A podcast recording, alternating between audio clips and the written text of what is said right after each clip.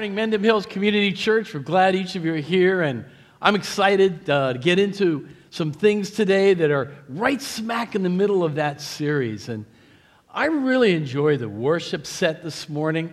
Uh, some of the key pieces in there, in the midst of the fire, holding back the flames, in the midst of the waters, holding back the waves, and even that shout a little louder and that hallelujah in the midst of the mystery. That kind of hit me because I kind of think this life really is a mystery. If you're like me, gone number of years, you look at where you are and what you're doing. Maybe you thought you'd be somewhere else, doing something else, living somewhere else. And maybe leaning back, you say it is a mystery. It's a mystery of what we're doing. It's a mystery of who we know. The hardships, the challenges, the things we don't understand, the scarcities, the abundances, and how that all happens. John's been like giving that to us in these last weeks, and it's, it's making sense. But if you're like me, sometimes I just feel like maybe I'm kind of like a fish out of water. I don't always get it. This life really is a mystery. And in the midst of that, sometimes we find abundance and sometimes we find scarcity. And maybe today you're here and you're thinking, I'm probably the only one who's going through stuff.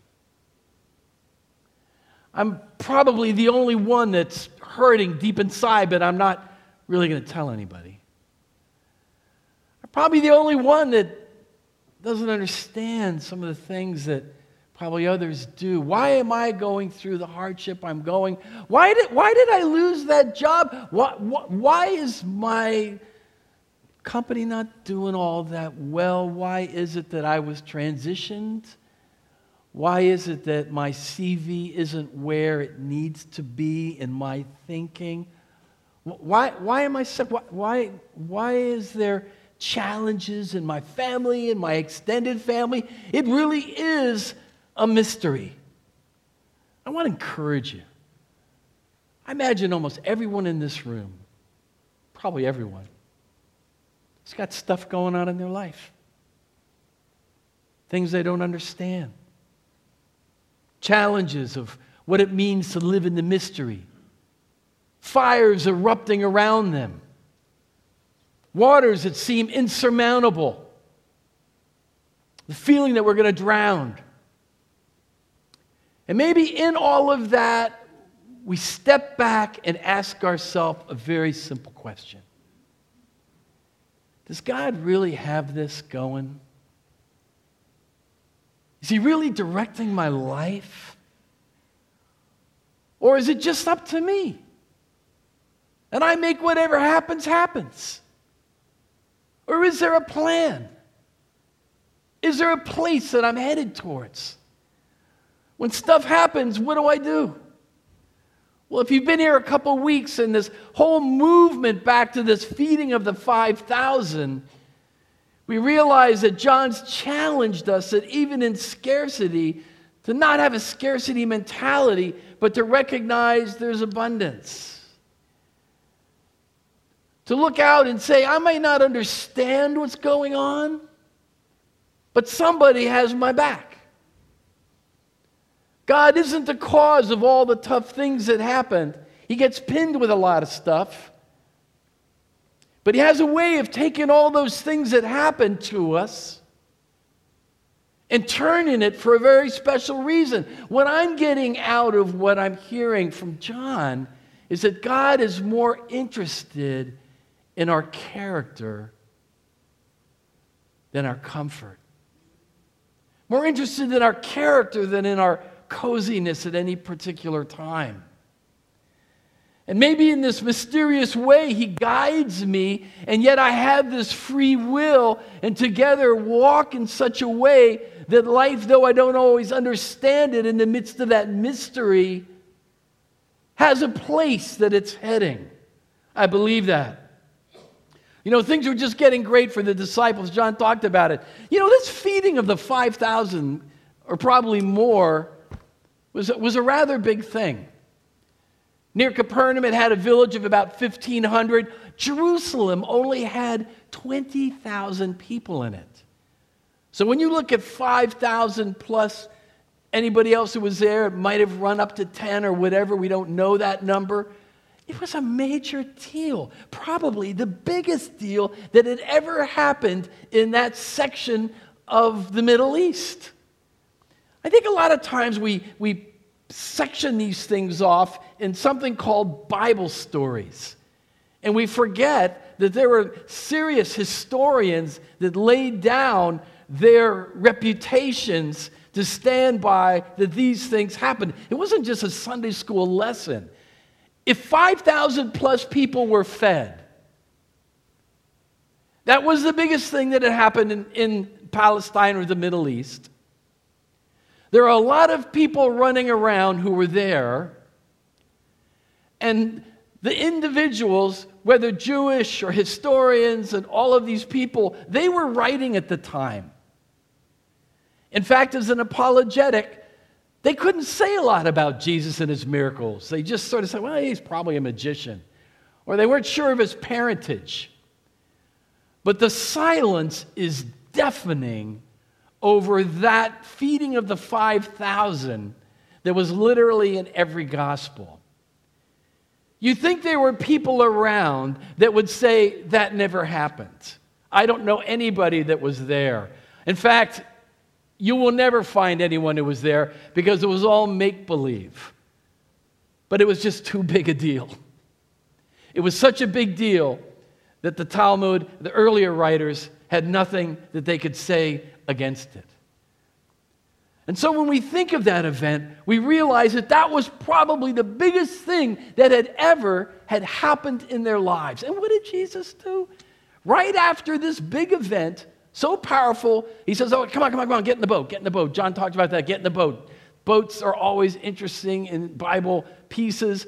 And you note that Jesus didn't say, Hey, I'm giving you an invitation. Would you like to get in the boat? We have a boat ride for you. It's like the circle line. No, the word says that he made the disciples get in the boat. I wouldn't want to get in the boat. I wanted to be back with this thing going on. If I had a video player, I'd be playing it. But instead, Jesus makes them get in the boat and they get into a storm. They get into tough times. They got that whole thing going on. And you ask yourself, Jesus, why is there blessing? And then why is there challenge?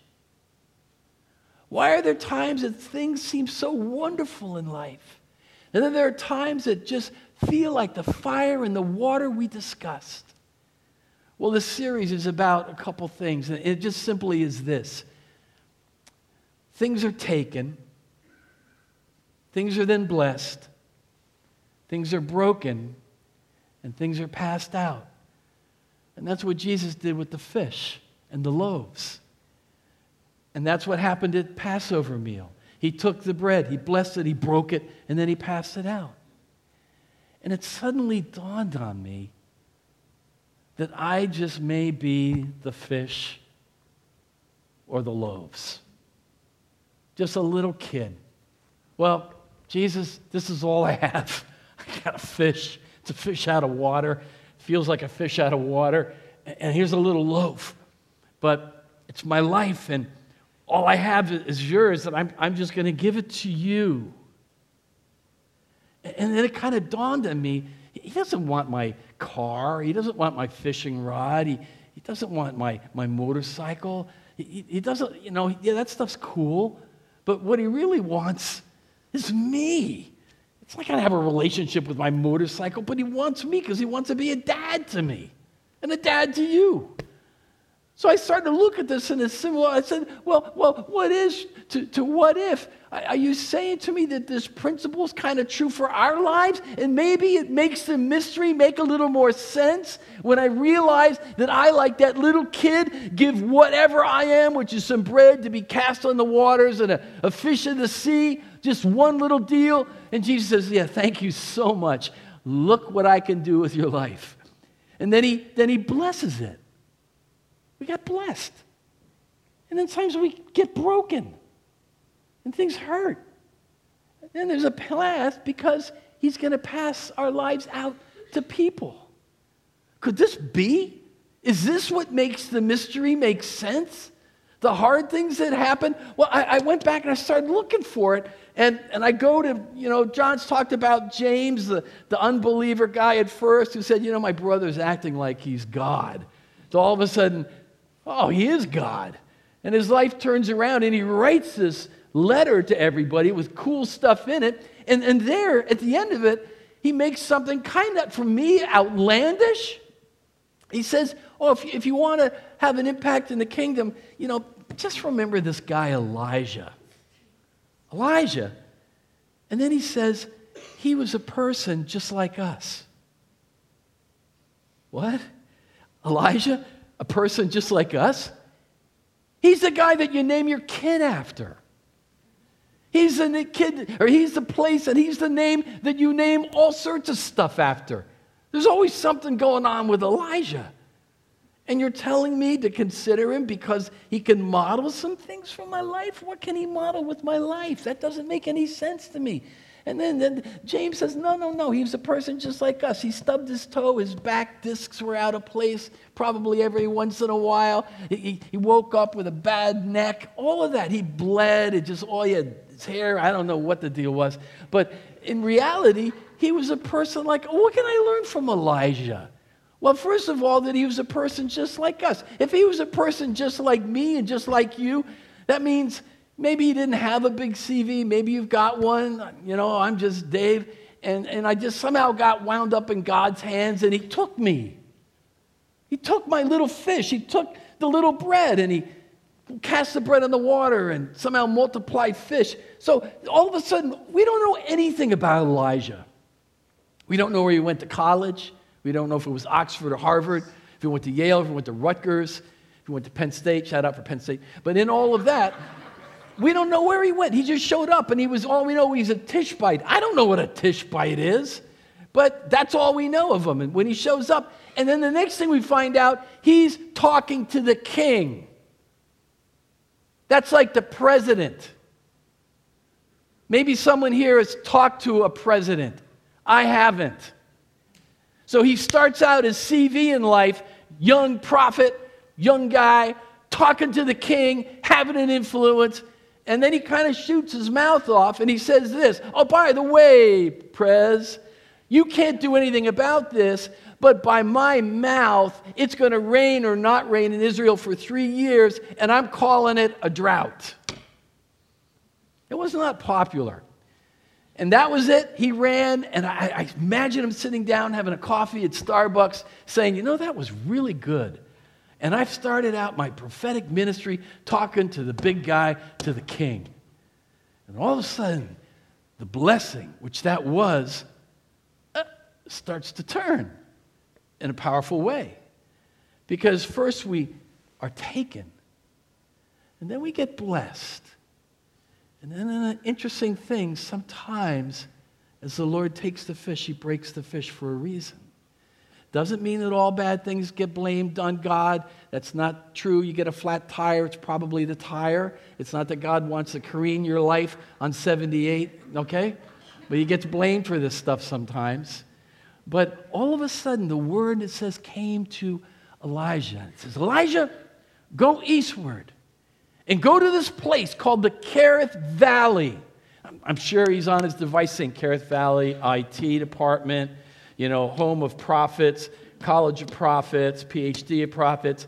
Go to the Kerith Valley and, and, and look what I've got. There's no Uber there. So there's no food Uber there. So I've decided I'm going to have ravens come and feed you. Every morning and every night, birds big birds with feathers and beaks and bird saliva and all that stuff. And they're going to feed you every morning and night. Now, can you imagine coming home and telling your spouse that? Man, I just heard from God, you know, and I, we're supposed to go to the Delaware Valley, eh, over to the river there, and I'm supposed to, you're supposed to just sit there and, and put that on your CV. That's a promotion. That's what I wanted. Maybe I'm out of work right now. Maybe I'm transitioning. Maybe I don't know what I'm doing. Maybe I lost my job. Maybe I'm looking to see the next steps. I got my resume everywhere. I'm sure Elijah had his resume everywhere. But God says, go to this valley. Oh, by the way, there's no IT there, there's no internet, no Wi Fi, there's nothing. There aren't even any people there. In fact, so many no people that the only ones you're going to listen to as long as you're there is the sound of birds. I won't do it live. The sound of birds. And those birds will be there in the morning and they'll be there at night. And, and by the way, the river that I'm sending you to, the Kerith Valley, the Kerith River, the name of it is actually It Dries Up. So, how would you like to go to a place where the river dries up and you have to wait on birds morning and night? For food. Like creepy food with bird saliva on it. And they'll drop it. Just doesn't sound good. But the next verse says this But he did what the Lord asked him to do. Well, there's a novel thought, isn't it? Do what the Lord wants you to do, but he did it. And, and I remember when I read this a couple years ago, I, I said to myself, to my, when I was in, New, in Pennsylvania, I said, you know, I'm from Jersey. I said, this doesn't even make sense. I said, I don't think I can even identify what a raven is. And number two, I've never seen any of them eating anything except something. And, and I said, Does anybody? No, we don't know what it means. That was on Friday. On Sunday, Janine's here. If this is not true, she will stand up, okay? So don't stand up. But so, you're the right man. So, so Sunday morning, we used to pray for, the, the elders would come pray for me, and this guy, Dwayne Peachy, two, two generations out of the Amish, comes and Dave, Dave, you don't believe what happened. I, what happened? He said, I was up on my tree stand. I don't even know what a tree stand looks like. I was up on my tree stand, and I was talking with God. I don't know. That's not my place. I talk with God. And, and up there, and he said, and I looked up at the sky, telling you the absolute truth. He said, I saw two black specks in the air. And one of them got bigger and bigger and bigger and bigger and bigger. And it, I backed up against the tree and it hit my tree stand and fell over on the ground. He said, I went over to look at what it was, and it was a submarine roll. And guess what dropped it? A raven. I'm like, what timing? Tell him, was that right, Jenny? telling you the absolute truth. It changed his life, but it changed my life. Because I'm like, I just asked that question. So these things do steal food and they bring it to other places. This isn't weird for ravens. I almost hit a pheasant on the way to church this morning on a one lane road. I said, I can't hit that. It might be on a mission, you know, and I don't know what it is. So I backed up and it flew across my windshield. But, you know, why does stuff happen? Well, James, so here he is in the Kerith Valley, only listening to the voice of God and ravens. Why would God do something like that? No devices, no jets, no giants, no hockey, nothing. Because in that time, his next promotion from the outside looked like, pew. The world says, you've lost it. But God says, I'm giving it to you. This is the only place, Elijah, where I can speak to you, and I know you will listen because there's nothing to complicate your life. That's why you're going there. And for over a year, all he learned was how to hear from God. They didn't have right now videos. To hear from God and to put it in your life. Well, the end of that year came up, and all of a sudden, again, his CV was out, no doubt, all over, and he gets his next job.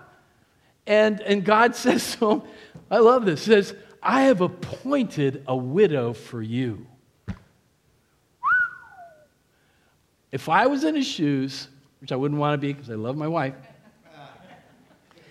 and I hear that, what am I thinking? What's running through my brain? This house is a second or third house she has. She's got his pension. She's got his 403B, 401 Keo. She's got it. I'm set. I can't wait to get out of this place. Gets on, rolls over to her, finds her, God identifies her, and he is ready for a meal, filet, whatever it is, and asks for a little food. She goes, Hey, I can't give any food because this is all I have, and we're about to die, so we're going to be dead. We've got nothing. Not even saltine crackers for sardines. You're used to those in the Kerith. But no, I've got nothing. We're going to die. And then, you know, is this a widow? Is this the provision of God? Do you ever wonder where the provision of God is in your life? Things have been kind of quiet around here. I'm not where I thought I'd be. I don't know what he's doing. It looks like I'm downsizing. I don't understand it. Does he have my back? Or is this only on me? And if in Elijah's feet and shoes, would you say, Oh, in the Kerith Valley? And then to a widow with nothing. But all of a sudden, Elijah turns to her and begins that, there he goes again thing. He makes a statement and he says, Well, you know, the oil, the flour will not give up until rain comes back on the earth. And basically, I'm the guy who's going to make that call, so you're cool. And Jesus picks up on that. He says, I think there was many widows, but God sent her to, to this one. So he was on mission. She's got nothing. But it all worked out. Three years, three years, this whole thing was going on. And then all of a sudden, one day, we move from giving to God our lives to seeing the initial blessings, which will continue through life, now to some real hardship, which in that breaking kind of broke him And breaking can be hard. Breaking that stuff that's in here that's so self dependent.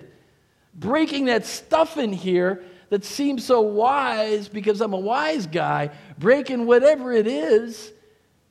And then at the end of that double session, it was like getting your baccalaureate, then getting your master's in that. Suddenly, Lord says, Okay, go back and talk to Ahab. Well, he's not going to want to see me. I'm the little guy that went up there and told him it wasn't going to rain, even though it didn't rain.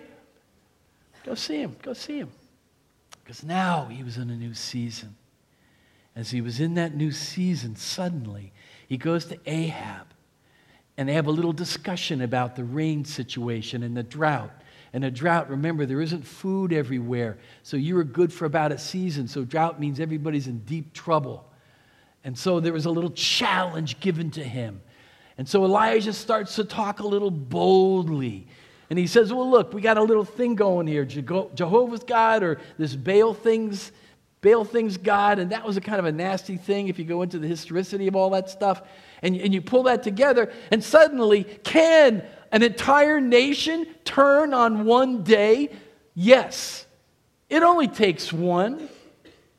Because that happened literally in this nation, and there is historicity about it. These aren't just Bible stories, this is historicity. On that one day, one person had the courage to walk up a mountain alone in the sense that it was God in his life and challenged the forces that were there to make sure something happened or just keep it quiet. And so they did a little thing about fire falling out of heaven. Well, I don't know about you, but I don't think I can call fire out of heaven. I think I'd have to sit in the Kerith Valley for a year and be fed by ravens. Oh, is that what that was about? Yeah, learning to trust on something you don't understand. Learning to trust day by day the provision of God. Learning to drink from a brook that is called, it dries up. Going to a widow who has no food and is ready to die, and seeing somehow the multiplication in the scarcity of the flour and the oil. So somehow these things had worked through his life in the brokenness and the brokenness is hard, and in the blessing that he can confidently walk up a hill and just say, Hey, just douse all this sacrifice with water. Put more on it. Put more water on it. You know, get the fire department out. Put more water on it. And then he calls fire down from heaven, and suddenly the whole nation changes. You see, Elijah was like the fish in the loaf, bread upon the waters, fish broken and handed out. And he was blessed in those first moments there with God. And then he went to a place of hiding where God hid him for a period of time in order to really get to his heart. You know, the silent times aren't bad. Two things I call us to times when it's just God and, and us, and times in community. We need both of them. But the silent times, the times when it doesn't seem like there's anything going on, the times in which you feel like you've been forgotten and you're only on your own, you're the master of your own ship and it's floundering. Those are times that can be very rich. The times where we're breaking because God is putting his finger on something of character in our life and how hard that is. He never reveals something to us without it going to give us the power to take care of it. Generally, not in an instant, it's a little journey, but we, we have food for the journey. Those things are going on, but then will come a passing of the season. Then, the passing of that season, suddenly he is in front of what he would have had to have been prepared for because of the depth of his relationship. No, God's got your life. More than we're ever aware. In the job transitions, in the house transitions, the things that don't make sense, and the things that break us, the things that hurt us, and the fires that are in front of us, and the waves that seem to overcome us. The times when we feel like we're hidden from everybody, alienated and alone in a valley where it seems as if no people are but ravens. And the times in which it feels like we're but a little piece of bread or a little fish, too little to be given into the hands of Jesus. But we give it anyway. You know, He receives it. And then He blesses us. And He blesses us. And cool things start to happen. And then He gets serious and He starts to make us because he's not interested in the comfort and the coziness. He's interested in the character. Because if Elijah didn't have the character, he never would have walked up that mountain. And when he walked up that mountain, everything changed. You know, we never know when we are at that moment when what we say to one person or a few people could indeed be, in a sense, the talk or the influence or the sermon of our lifetime. Got a few minutes. I read a story, probably about 17, maybe 1790,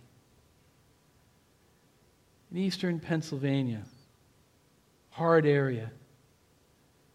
Reading an old, old, old book, an old dissertation, told me something I never knew before that there was an entire renewal through all of eastern Pennsylvania led by people who we would all look and say to ourselves are lay people.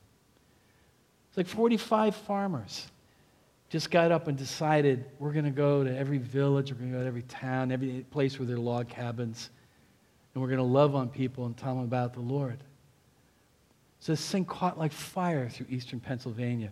Nobody had a license, nobody had an ordination. They're just regular people like us. Regular people. And there was one day when this brought tears to my eyes when when I read this. One day there was about a camp meeting with maybe five, six hundred people.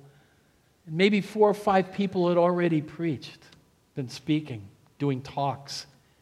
And uh, an African American driver of a carriage just got off the carriage, sauntered down to the front, and started to speak. And the phrase from 1790 was this It was as if fire came from heaven and melted ice. Row after row of people were so touched that that day and that evening their life had totally changed. And the stunning thing about it is that guy had no clerical studies, no licenses, no nothing.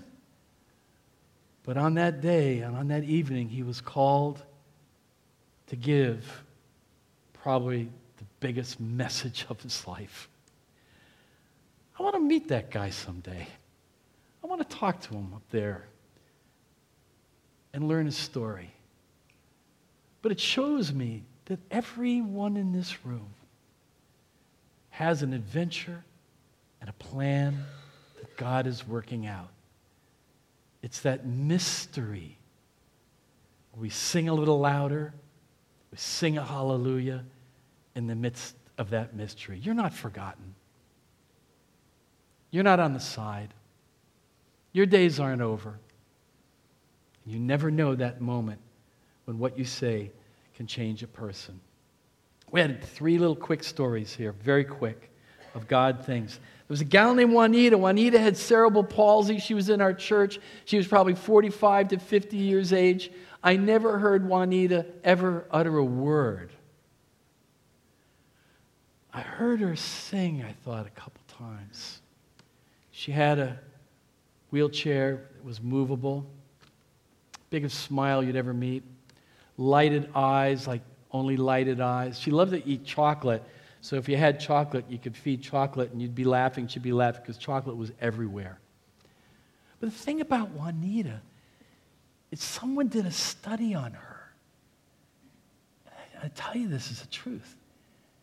And they did the green work. That's S, their strength deployment inventory language. Very understanding facts and numbers and, and found out that more people were led to faith through her life than any other person in the church. Maybe including me. Remember, I told you about that hitman? It's one of those people. And so her influence just passed out everywhere. There was a guy, there was a woman and she ironed laundry in London or in England. Hot, charcoal fire in an iron. And in that iron, with, with charcoal fire, her son was known as the biggest slaver in the entire world. He sold people, stacked them like logs, took the hits for how many people would die on the journey. And that was his life. How do you tell people, oh, my, yeah, my son's the most famous slaver in the world? She prayed, dear God, for his turn to faith. And she said, May a thousand people come out of his life. What? There's nothing going on. And secondly, and out of that, may a thousand people come from that life. And may a thousand come from that life. And may a thousand come from the fifth life, fifth generation, from a woman who saw nothing except her husband was one, or her son was one of the most notorious people on the planet. But her son came to faith. And he wrote a hymn called Amazing Grace. And out of his life, they've done the research over a thousand people came to faith. And out of that came a famous person of a thousand who came to faith, down to the fourth or fifth generation. And I'm thinking that woman who was just there doing some ironing had no idea that she, in the hands of Jesus, had been taken, blessed, broken, and then passed out. You know, as we're here today, I think I am that little fish and that little piece of bread. I don't have much to give to God. I'm not smart. I just, here I am. But you know, when you give something to Him, He's going to bless it. He's going to break it. And then He's going to pass it out.